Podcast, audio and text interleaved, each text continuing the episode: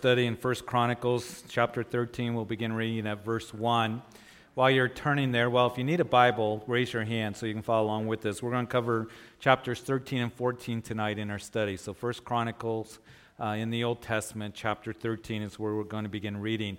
Uh, just a couple quick notes um, uh, of interest and announcements uh, for you tonight, and that is um, it is Vacation Bible School uh, time that is uh, actually coming up on us very quickly in another month, um, June 3rd through the 7th. So um, the VBS snack, snack supply sign up sheet uh, there at the table with all the uh, info. Remember to register your children and take some for some friends so they can uh, register their children as well. Invite somebody out to Vacation Bible School. It's really a great opportunity, I believe, parents, to talk to your kids about inviting, you know, their friends to church and, and uh, or family members or whoever it might be.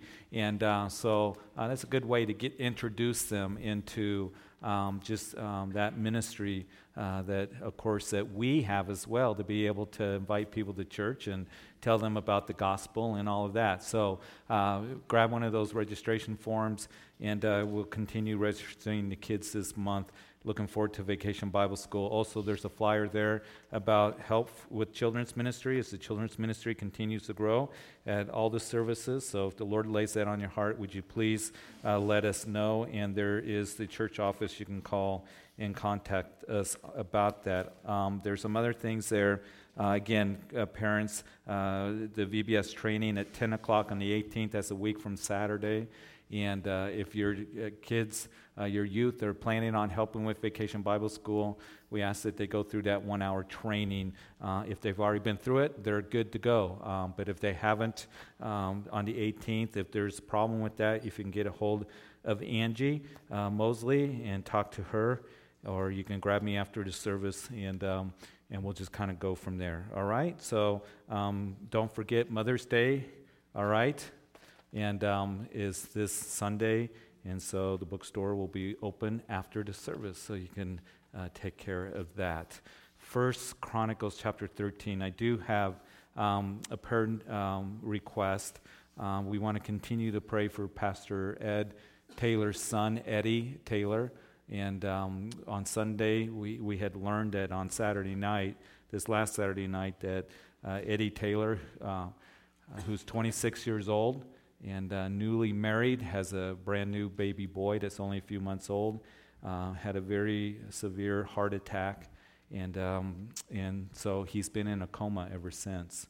And uh, so a lot of praying. Um, I know some of you have been wanting some more updates on it. There's not a whole lot of updates. Uh, we pass it along as the information comes, but um, it's been a lot of praying and a lot of waiting. So, um, what they're wanting um, and praying for is that Eddie wakes up. The big question is, is um, if there's and how much, if there is, uh, brain damage. And so that's the unknown right now. There's been some progress. I have uh, text Ed, um, received a few short texts back from him. Right now, he's focused on his family and, um, and with Eddie, and um, there's a lot of people trying to get a hold of Ed. Uh, but what I understand is that Eddie was outside. He had the heart attack, uh, cardiac arrest, and um, he wasn't found for a little bit. And uh, so um, the big question is, is how much oxygen was cut off um, from his brain. So we're just praying that he wakes up, praying for healing. Um, they, uh, the Taylor family is very much appreciative that we are praying as a church.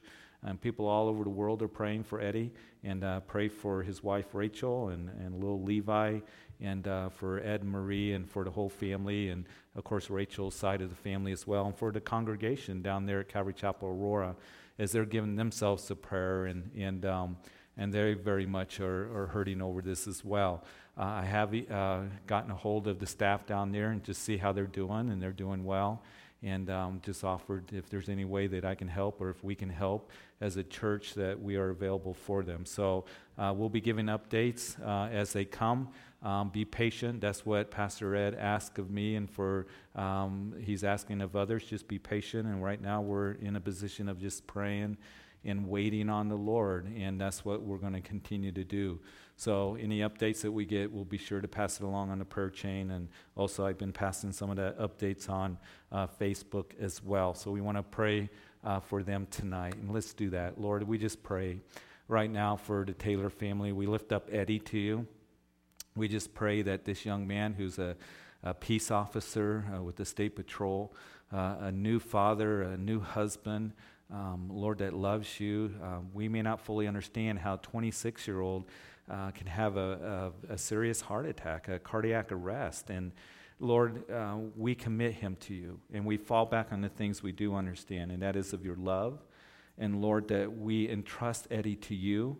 We pray for healing. We pray that you would wake him up.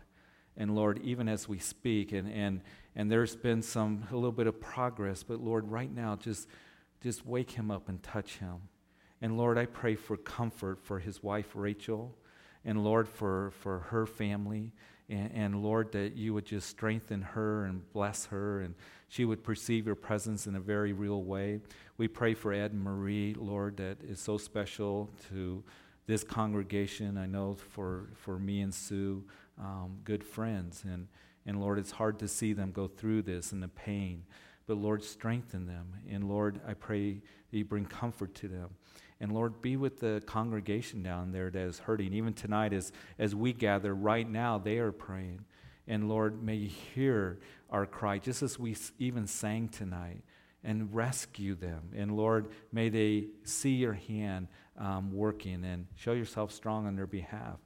And Lord, I do pray that um, also that we know that there are those in this fellowship that are going through difficulties. I pr- think about Dan and Linda, that as Dan, uh, sister is very ill, and she, he may be having to make very difficult decisions on her behalf. And we just pray for her. We just pray that, um, that you minister her, that you bring healing to her down in Texas, that you be with Dan and, and um, Linda as they are there ministering to their family and um, Lord, decisions that need to be made, that they would be clear, and you give them a peace that passes understanding. And Lord, just minister to them, and may they know that this congregation is thinking about them and cares for them. And Lord, I do pray again at this time of the year in, in mid May, where Lord, there's so much going on with um, students trying to finish um, school and taking finals, and and um, I know with uh, kids in high school and and um, trying to finish up projects and stuff. And we pray for them. We pray that they would finish strong. And I thank you for those who could be here tonight. And Lord, I, I do lift up those. We have some kids that are going to be graduating high school and some from the college campus. And, and Lord, I thank you for, um, Lord, just um, what you're going to do in their lives and what you want to do in their lives. And I pray as they take the next step um, in what you have for them, that they would follow you all the days of their lives. That, Lord, that you would guide them and, and protect them. And, and they would look to you for, um, Lord, wisdom and for strength and for the answers, that they would walk with you.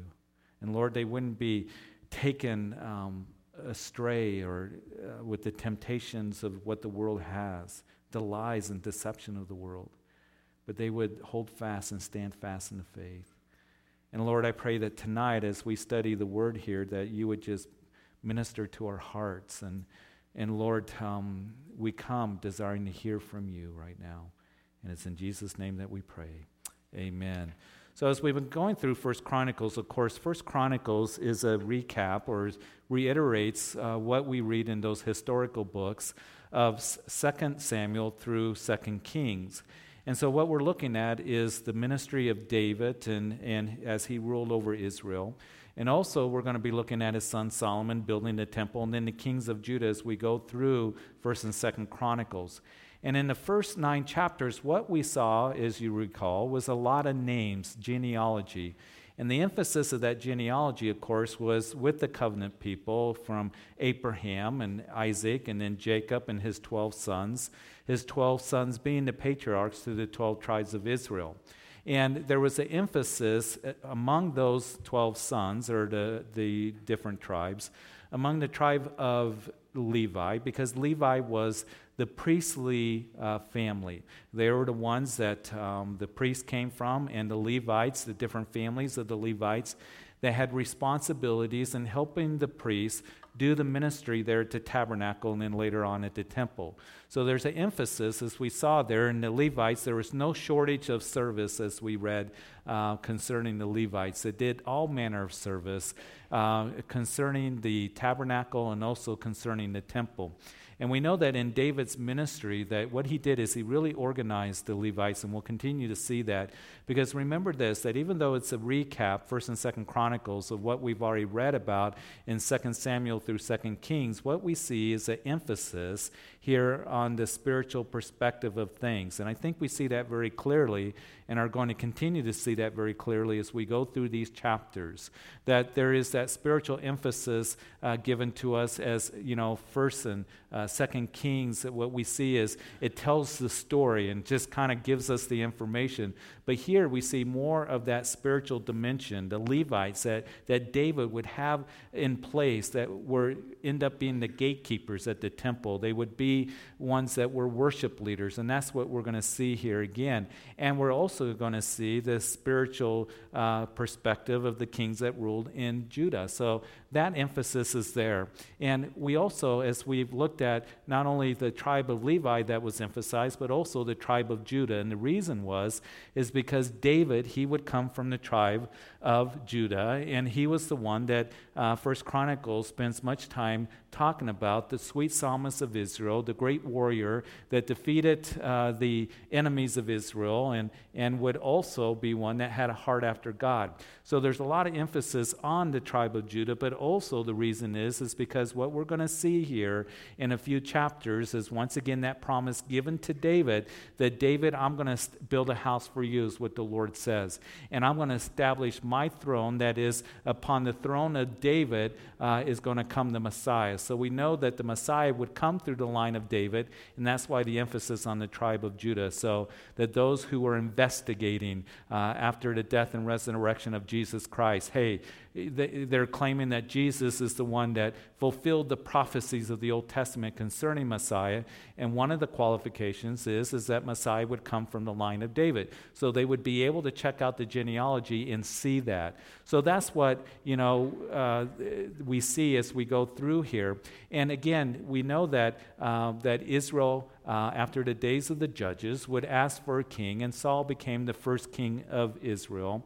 And we've talked about that quite extensively, even in our study of the book of Acts, as Paul was there in Antioch of Pisidia, and he would preach to the Jews there. He would give that sermon and he would give that history concerning, you know, um, their forefathers. And it was Saul that was the king, and he was rejected by the Lord, and then David became the king. And so we've been looking at that. Of course, when Saul was pursuing David in the wilderness, uh, that it was David that had 400 mighty men that gathered around him, and then it, that would increase to 600 men. And we, that's what we've talked about over the last couple of weeks in chapters 11 and 12 is these mighty men of David that are listed and, and the men that gathered around David. We've learned so much because we know that Paul would say to Timothy concerning you and I as Christians that we must endure hardship as a good soldier of Jesus Christ.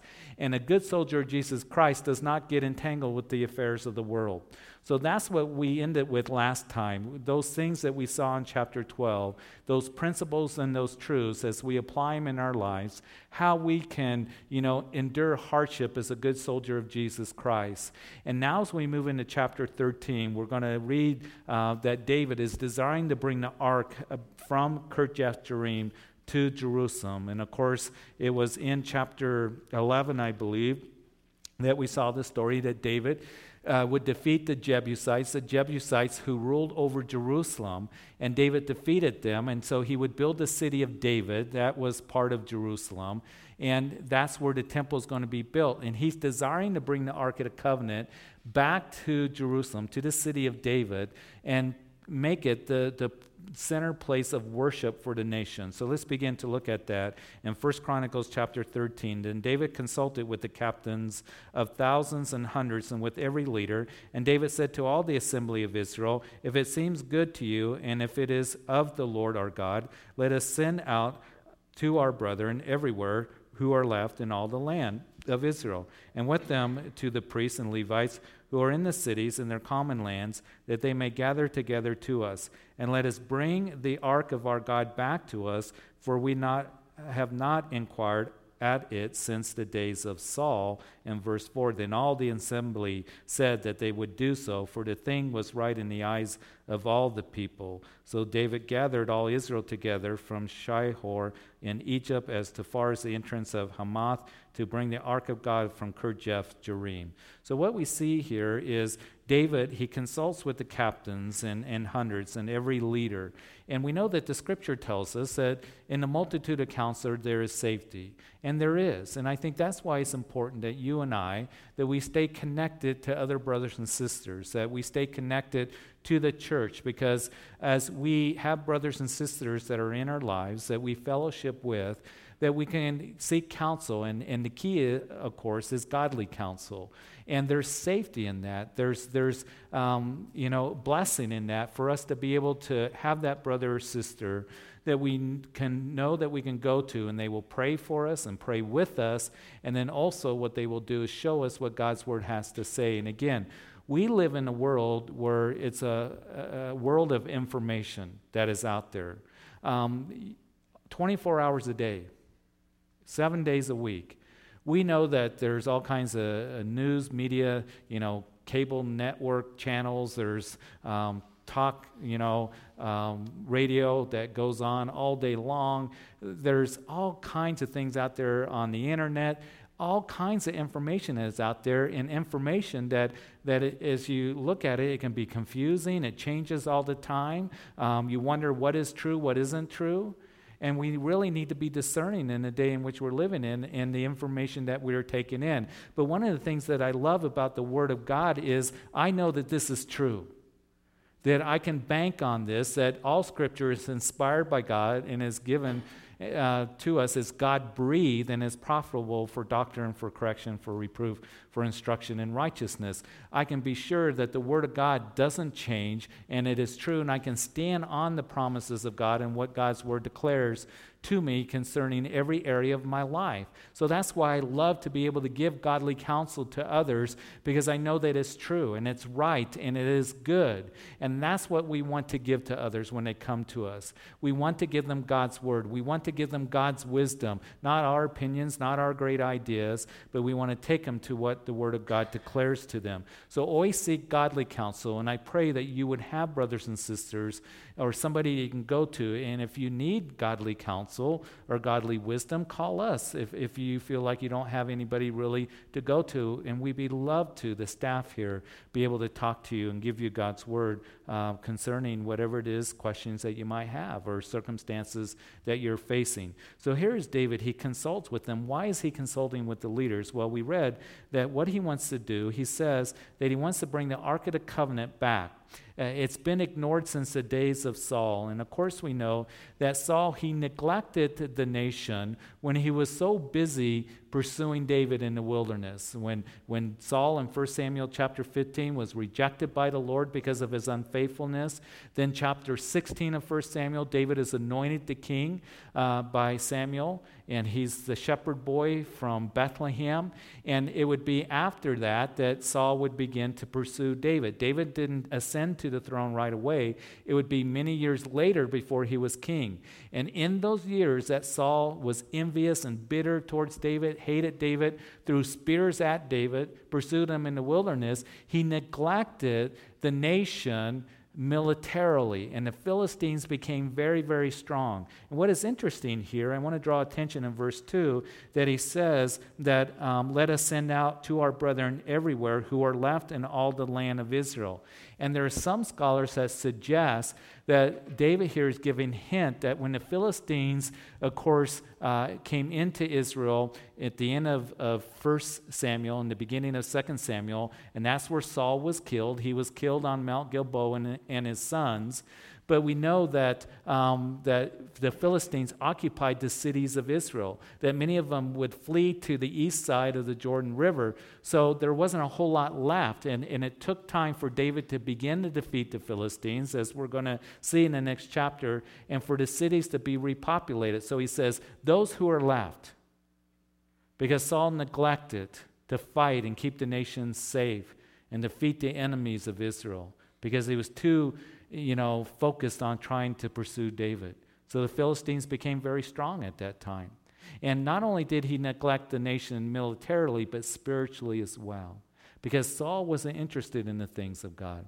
So, you know how the Ark of the Covenant would end up in Kirjath Jearim. Again, it was captured by the Philistines in 1 Samuel chapter 4, ending up going to the cities of the Philistines. God said a plague against the Philistines. So they said, We've got to get the Ark of the Covenant. And I think that most of you know what is meant by the Ark of the Covenant. It was that, that chest, that box, that golden box that was about three feet long two feet wide and about two feet high, and it had a lid on it, and the lid was made of pure gold, and it had cherubims. And it was placed in the Holy of Holies, in the tabernacle, and only the high priest was allowed to go into the Holy of Holies, and he sprinkled the blood between the cherubim to make atonement for the sins of the nation.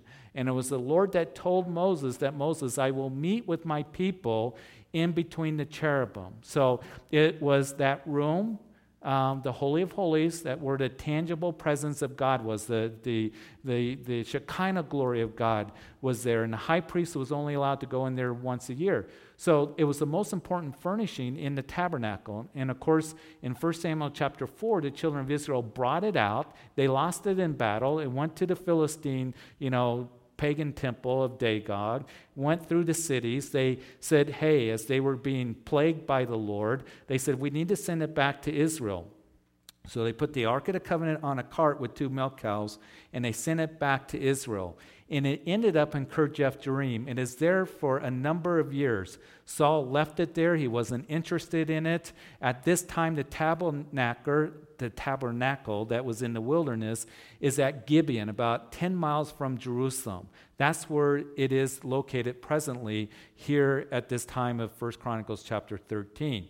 So David, he says, Listen, I've conquered Jerusalem, and now he wants to make Jerusalem, the city of David, the center of worship. And that's why we see here that he calls for the priests and the Levites. That's why I say that we get more of a spiritual perspective in First Chronicles, because that's not told to us when we read the account of Second Samuel of him wanting to bring the Ark of the Covenant back.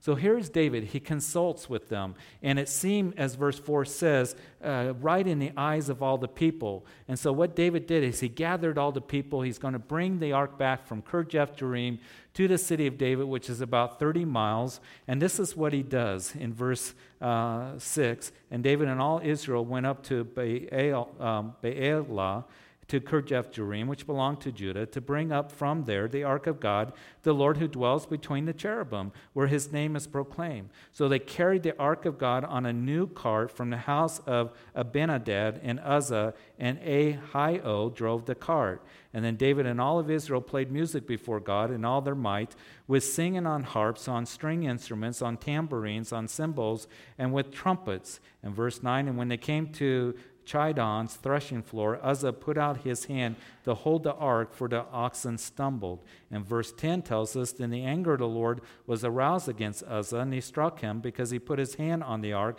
and he died there before God. And David became angry because of the Lord's outbreak against Uzzah. Therefore, that place is called Perez Uzzah to this day. And David was afraid of God that day, saying, How can I bring the ark of God? To me. And verse 13 tells us so David would not move the ark with him into the city of David, but took it aside into the house of Obed Edom the Gittite.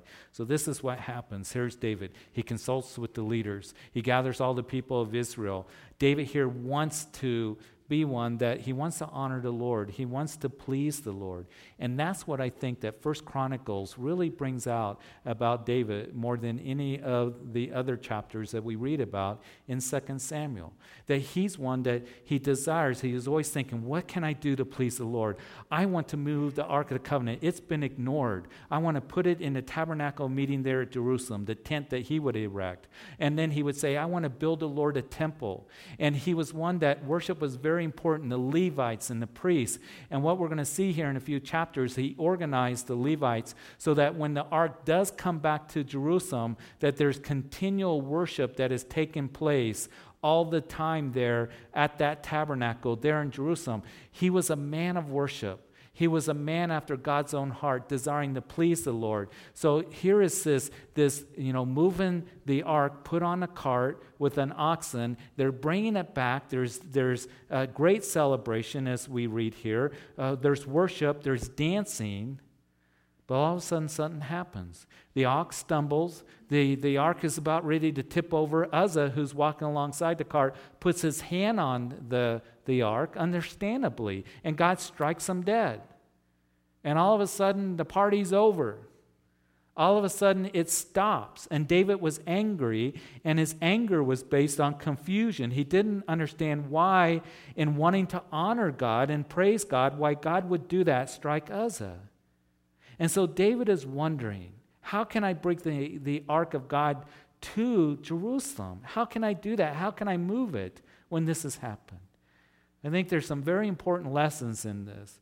And it's simply that we know that as David wanted to please the Lord and he wanted to honor the Lord, but the way that he was wanting to do this, and I believe that the Lord was, was pleased that David wanted to move the ark to Jerusalem and establish a place of worship, that that was important. David was a worshiper. The Psalms that we have, and we're going to see in a few chapters that when the ark eventually does make it to Jerusalem, he writes a psalm and he gives it to Asaph. And Asaph makes a song out of it and there's continual worship and there's the division of the Levites, so that has taken place. That was something that David made sure took place, and I know that it honored the Lord and pleased the Lord, but the way that he did it was not pleasing to the Lord. And the very important truth and principle for us to consider tonight is in our desiring to, to live for the Lord, and as we desire to honor the Lord and please the Lord, are we doing it in the way of the Lord, in the way that He would have us to? Because we know that as we've talked about this in first uh, or in Numbers chapter 4, it talks about the Levites. And the book of Numbers is a book of order. And we know that 1 Corinthians chapter 14, at the end of the chapter, tells us that we're to do everything decently and in order. God is a God of order, He's not a God of confusion. So in the book of Numbers, it talks a lot about how they were to, you know, go through the wilderness and march through the wilderness in order, set up their camp in order, how, you know, the Levites, their responsibilities were given in the different families. And we know that Numbers chapter 4 tells us that it was the Kohathites, that they were the ones that were to carry the Ark of the Covenant on their shoulders. We've already talked about that. And here is David doing it the Philistine way. Now, you expect the Philistines to put it on a cart and send it to Israel because they don't believe in the Lord. They don't know of the Lord and the ways of the Lord. But David did. He should have known. And here he's probably wondering, as Uzzah struck, and all of a sudden everything stops. And he's thinking, how can I move the ark of God? He's probably wondering in his confusion and being upset, Lord, how can I do this? Why aren't you speaking to me? Well, the Lord already spoke to him through the scriptures.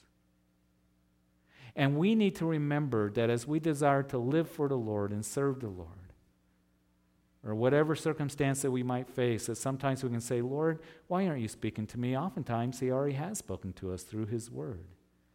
And David is going to have to search the Scriptures, and he will, and eventually move the ark the way in a w- that pleases God, and that is on the shoulders of the Levites. We need to make sure that as individuals and in our family and in this church, that as we desire to live for the Lord and walk with the Lord, and as we desire to honor the Lord, that we're doing it in the way of the Lord. And that's very important. And I think that sometimes what we can do is in our zeal or, or you know, in our excitement or come up with a good idea, this, this will be pleasing to the Lord.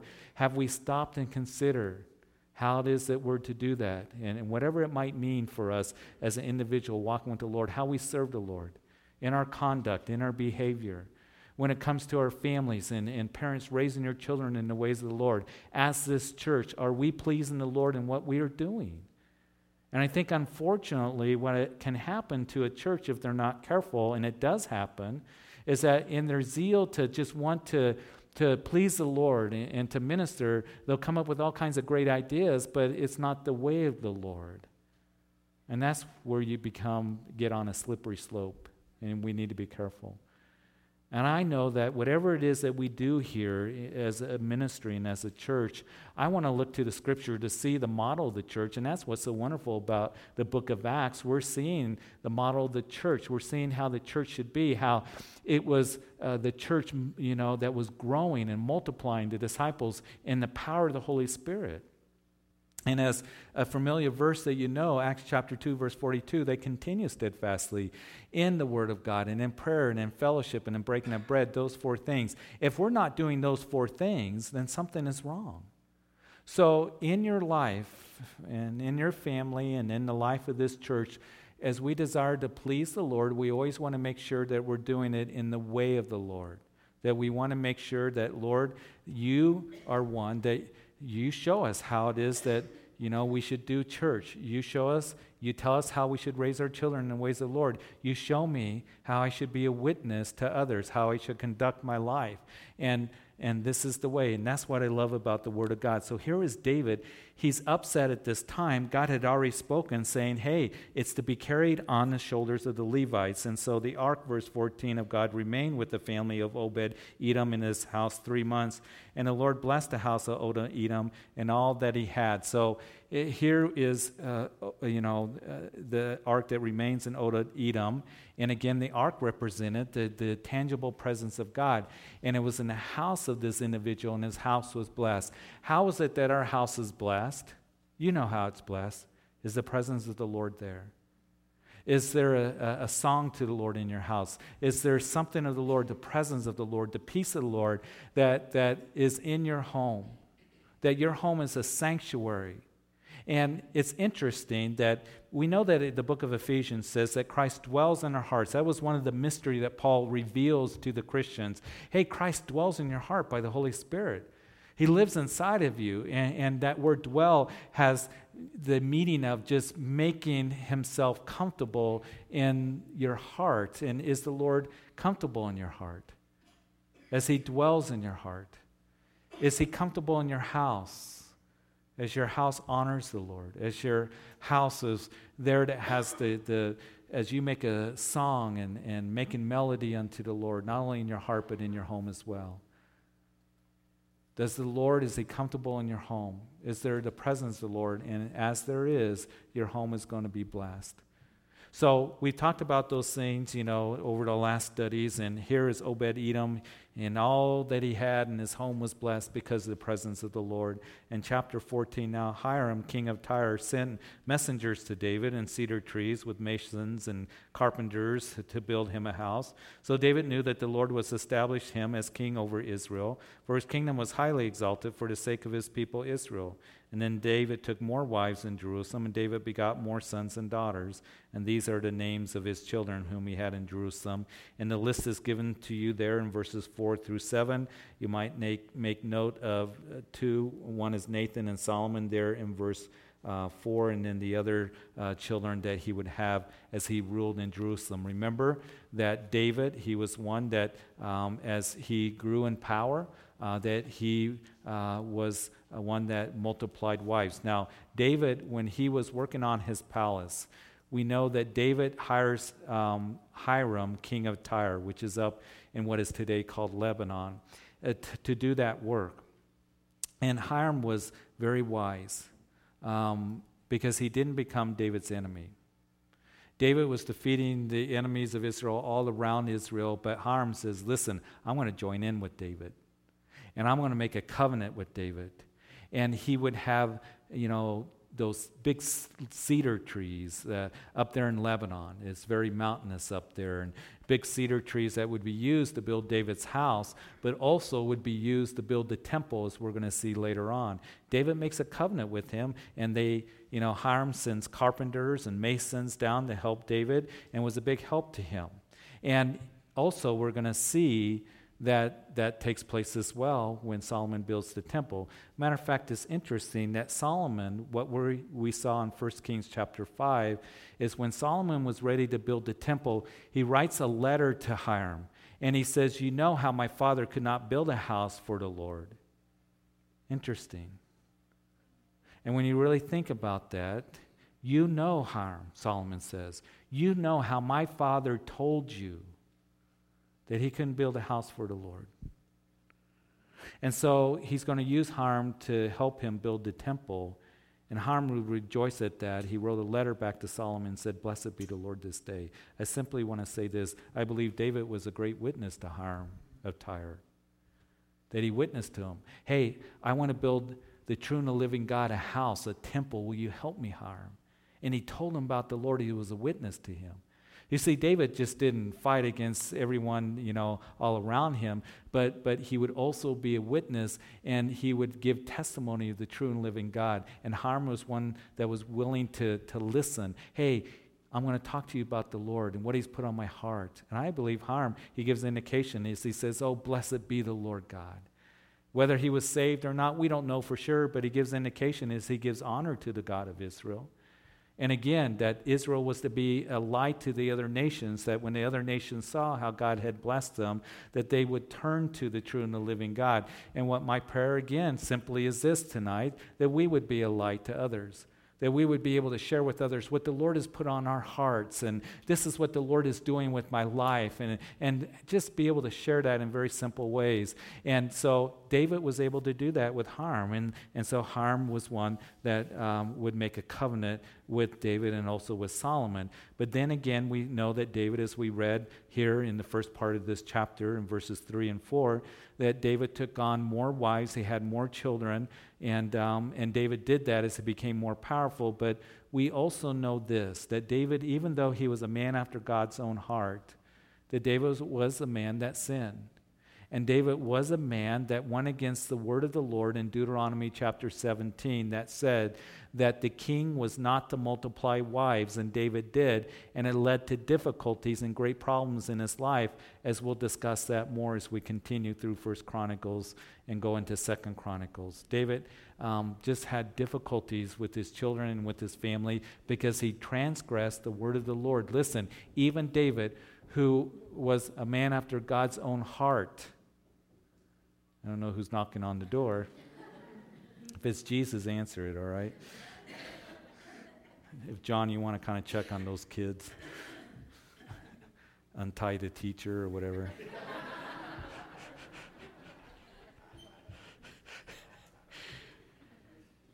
I forgot where I was now. anyway, but David, even a man after God's own heart, that he was not exempt from the consequences of transgressing the word of the Lord.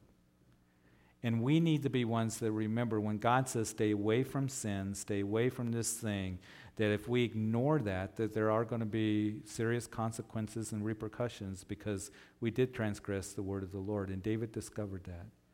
When he says, don't do this or stay away from that, it's because it's a loving father that doesn't want you to be hurt or go through the negative consequences of sin and transgression. And so David did, and his family was uh, one of those areas where we see that David had difficulty because he multiplied wives. When he was told in Deuteronomy chapter 17, he wasn't. But verse 8 Now, when the Philistines heard that David had been anointed king over all Israel, all the Philistines went up to search for David, and David heard of it and went out against them. And then the Philistines went out and made a raid on the valley of Rephaim. And David inquired of God, verse 10, saying, Shall I go up against the Philistines? And will you deliver them into my hand? And the Lord said to him, Go up, for I will deliver them into your hand. And so the enemy hears that David has been anointed king. And whenever God is is working, we know that the enemy is going to come against that work. We're going to see that once again with Paul and Barnabas as they are on their first missionary journey, that once again persecution comes against Paul and Barnabas. And we see that pattern in the book of Acts that where God is working, then the enemy rises up to come against that work. And he'll do that in your life as well and in my life. That he will come against us. And we need to understand that. And that's why it's such a spiritual battle that it is the enemy that desires to come against us, and that's why it's important for us to understand what the kids are going to be learning that we put on the whole armor of God, that we may resist the wiles of the devil, that is, the schemes of the devil, uh, the, the, his planning against us, his plotting against us, throwing those fiery darts at us, because it is a battle that is out there. So put on the whole armor of God. But know this as you're growing in the Word of God and as you are growing in this love and you're being used of the Lord, the attacks are going to come. The attacks are going to come. So that's one of the reasons why I ask for your prayers. As pastor of this church, I ask for your prayers. I covet your prayers very, very much because I know that the enemy doesn't like what God is doing here at Calvary Chapel. He doesn't like the work that is being done here. He doesn't like the fact that the Word of God is being taught. He doesn't like that people are coming and giving their lives to Jesus Christ. He doesn't like that people are serving the Lord here. They're growing in the Lord. He doesn't like the fact that we're on Grace FM and that the gospel and the Word of God is going throughout all of the front range here from Castle Rock up into Wyoming five days a week. He doesn't like that. Satan hates this church and he hates this ministry. And I see Satan attacking those who are being used of him, and he will do no different with you and with me and with this church. So I covet your prayers, and I ask that you pray for the leadership here and those who are serving here. How we need prayer. Because the enemy is plotting and he's planning and he's desiring to come against us. And always remember this that our battle isn't with flesh and blood, but with principalities and power and spiritual wickedness in high places. And I've seen the, the, just the, the attacks of friends of mine that are in ministry and saints that I know and very dear, that especially in these last days as we're getting closer to the return of the Lord. And the enemy's going to attack us as a church, and he's going to attack you and your family and you as an individual. So we need to be praying for one another and encouraging one another and, and helping one another. So, David here, what does he do as the enemy gathers to come against David? Remember that when they heard he's king, David, he was in Ziklag that we talked about last week, right before the death of Saul. And, and the Philistines at one time thought that David defected to them. Hey, David's on our side. But all of a sudden, now David's the king of Israel, and they're upset and they gather to do battle. And so David, he says, Hey, Lord, should I, should I go up against the enemy? Will you deliver them into my hand? Verse 10. And that's something that we always do. We inquire of the Lord. We always go to the Lord and ask Him, search His word. And so, verse 11, as the Lord, which, or verse 10, uh, the Lord said to him, Go up, I'll deliver them into your hands. In verse 11, they went up to Baal Perazim, and David defeated them there. And then David said, God has broken through my enemies by my hand like a breakthrough of water. Therefore, they called the name of that place Baal Perazim.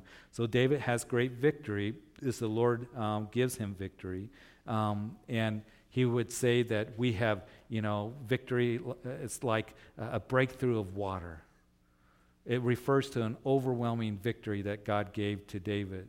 And then in verse um, 12, and when they had left their gods there, David gave a commandment um, that they should be burned with fire. That's one of the things that David never messed around with was with idols. Some of the other kings of Judah, what you see when they had victory against the enemy, they would bring their idols back. David never did that. He said, burn those idols, get rid of them. And that's one of the reasons why David was a man after God's own heart. He didn't mess around with idols. He didn't bow the knee to an idol. He had no interest in them. Hey, they're idols. Let's burn them. Let's get rid of them. We're not going to have anything to do with them. So that's what he does. And in verse 13, then the Philistines once again made a raid on the valley. So the, the enemy regathers here. The enemy isn't going to quit. The enemy is going to keep coming against you, your family, and against this church just continually. He's not going to quit. He doesn't have any good days, he doesn't take vacation. He will always come against us in any way that he feels that he can to get a foothold into your life, into your family, into the life of this church. And it's a continual battle that will not end until we go home to be with the Lord. And so we need to understand it, and that's why we need to be watching and awake and, and sober and vigilant, because our adversary, the devil, is like a roaring lion seeking whom he may devour. You know, you go to, uh, you watch the shows, you know, nature shows, and a lion never rests. A lion is going to, you know, hunt as long as it's alive, looking for that prey, looking to pounce on the, uh, you know, on its, you know, prey and, and try to get that food source. So the enemy is the same way. He's always looking to pounce, always looking to come and battle against us. And that's what the Philistines do here as they are in the valley once again in verse 14. Therefore, David inquired again of God, and God said to him, You shall not go up after them, circle around them, come up uh, upon them in front of the mulberry trees. And when it shall be, when you hear the sound of marching on tops of the mulberry trees, then you shall go out to battle, for God has gone out before you to strike the camp of the Philistines. So David did as God commanded him, and they drove back the army of the Philistines from Gibeon as far as Gezer. And then the fame of David went out into all the lands, and the Lord brought the fear of him upon all nations. So here is David. The enemy gathers once again in the valley. David inquires of the Lord once again, and that's a real key. You say, We already know that, Pastor, but here's something that we need to be careful of. Sometimes we'll face the same circumstance or situation, a similar circumstance or situation. Hey, we faced this last week or last month or a year ago, and so you think that God's going to work in the exact same way. David was wise enough to be able to say, Listen, Lord, what is it that you want me to do? And the Lord says, David, I want to have you fight, but this is what I want you to do. I want you to wait on me till you hear the sound of marching in the mulberry trees. And you know what? We need to be careful that we have total dependency upon the Lord. Lord, maybe you want to work differently in this situation or in this circumstance or in this trial.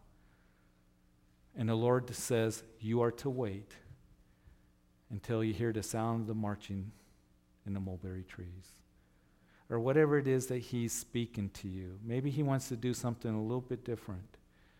Maybe he, he wants you to go in another direction, whatever it might be. Even though the circumstances are similar, He might work in the same way, but always being sensitive to the leading of the Lord and going to Him. That's what's so exciting about being a Christian. It's walking with Him day by day, moment by moment, being sensitive to His leading being sensitive to his voice and what he has for you and for me, guiding us in our journey in life. And so that's what David did, and he had another great victory. And you and I will have victory as well as we do that. So, Father, we thank you. We thank you for this time in your word as we end here for tonight. And Lord, I just thank you that we can go over these chapters that maybe we're familiar, we've seen it already, but Lord, we can get a different perspective on things and we can see how David desired to honor you and he sought you, but in our own lives, how we desire to do it in a way that's pleasing to you. And Lord, I do pray that tonight, that as we're here in this place, that Lord, that, um, that we would always remember that we are to go to you, first of all, in your word for godly counsel. Every day of our lives, every moment, every circumstance, every situation, knowing that you desire to lead us and to guide us and to direct us to bless us, Lord. And Lord, may we be ones that we want to honor you. Lord, we want to please you with our lives. We want to please you as a church, Lord. Lord, that's what my prayer is. Is that we wouldn't get focused on things that perhaps will distract us away from you, distract us from doing ministry, distract us from reaching out to this community, to northern Colorado. We want to be about being Christians that give a living hope, the message of the living hope, be a, a light to others. Lord, that we would be ones that we would encourage one another.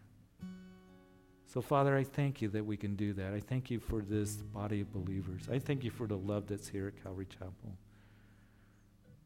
And Lord, how you've just done an amazing work and want to continue to do that with our young people. I, I, I think about Sunday afternoon, all the young people in my backyard. And even though the grass gets tromped and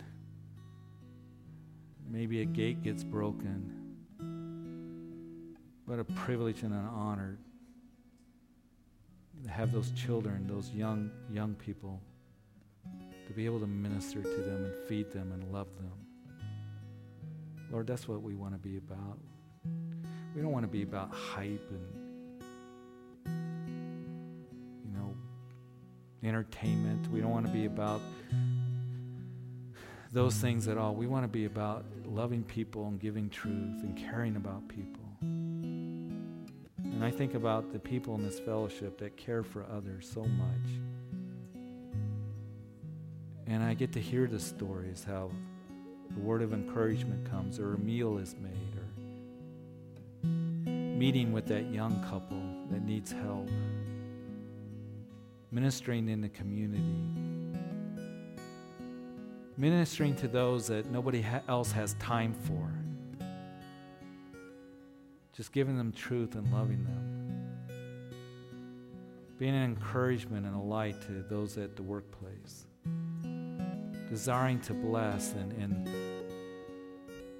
Lord, be a testimony of, of your goodness. Father, I pray that we would be about that and knowing that the enemy is going to attack. But Lord, may we put on the whole armor of God. May we endure hardship as a good soldier of Jesus Christ, just as we're told.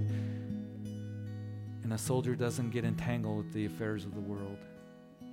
And Lord, even as we talked about Saul, that he would die and then David became king and David's house grew stronger and Saul's house grew weaker, that David was a work of the Spirit, Saul's it was a work of the flesh, and may this Spirit gets stronger and stronger in us, and the weak, uh, the, the flesh get weaker and weaker. May we walk in the Spirit so we don't fulfill the desires of the flesh. Lord, may this world, we not be enamored with it, have a love for it. That is the things of the world, the pleasures of the world. We do have a love for those that are in the world and a love for those who are lost. And Lord, may we love them enough to give them truth, not compromising, standing firm for you. And it's a day where we live in a mixed up society. Lord, as I read about how chaplains can be court martialed in the military for being a witness and and Lord desiring to share faith with others and and yet we're a nation that we kill babies every day, the unborn. And we look at it and it's crazy. And it's becoming darker and more evil. And we know that the word says that evil man will wax worse and worse in the last days. And we're seeing it. The crimes against our children. Lord, the just rebellion against you and your word. Lord, I pray for a change of heart and the outpouring of your spirit on this country. I pray for true repentance. I pray that there be repentance in the church. Lord, that it begins with us. That as your people call on your name, Lord, I pray that if this church, if Lord, there's sin, there's there's compromise, we're doing anything that we're not aware of, Lord, Lord, bring correction to us. Help us to be in that place where we don't want to play church. We want to be broken and humbled before you. Lord, I want to, as the pastor, be broken and humble before you, the leadership here, all that are here. We live in perilous times, Lord. And may our commitment be real to you. May we love our young people. May we honor our older. Lord, may there be your presence that is felt in this place. May people sense it as they come here, how they desperately need that. And Lord, I do pray if there's anyone here that's never really committed their lives to Jesus Christ, that there be a turning to, to Him right now for salvation because He is our salvation. And we proclaim that because that's what your word proclaims. And that's what Jesus' love proved on the cross of Calvary. That if there's anyone here, maybe you've never, never really surrendered to Jesus, that you would do so now and say, Jesus, be my Lord and Savior. I have sinned and I turn to you. And I know that my sin has separated me from you, from the Father. And now I come believing that you died on the cross for my sins. And that you rose again and you're alive. And I surrender my life to you. Be my personal Lord and Savior. And Lord, I come and I say that my life is not my own. but Father, for all of us that are here. That we can get distracted in so many different ways and get pulled away into the world, that we would say tonight that our lives are not our own. That, Lord, I want to fully walk with you and seek you and hear from you. So, Lord, we thank you for this night. Thank you for the fellowship we're going to have. And Lord, take us all home safely till we meet again. And it's in Jesus' name that we pray. And all God's people said, Amen. Amen. Would you please?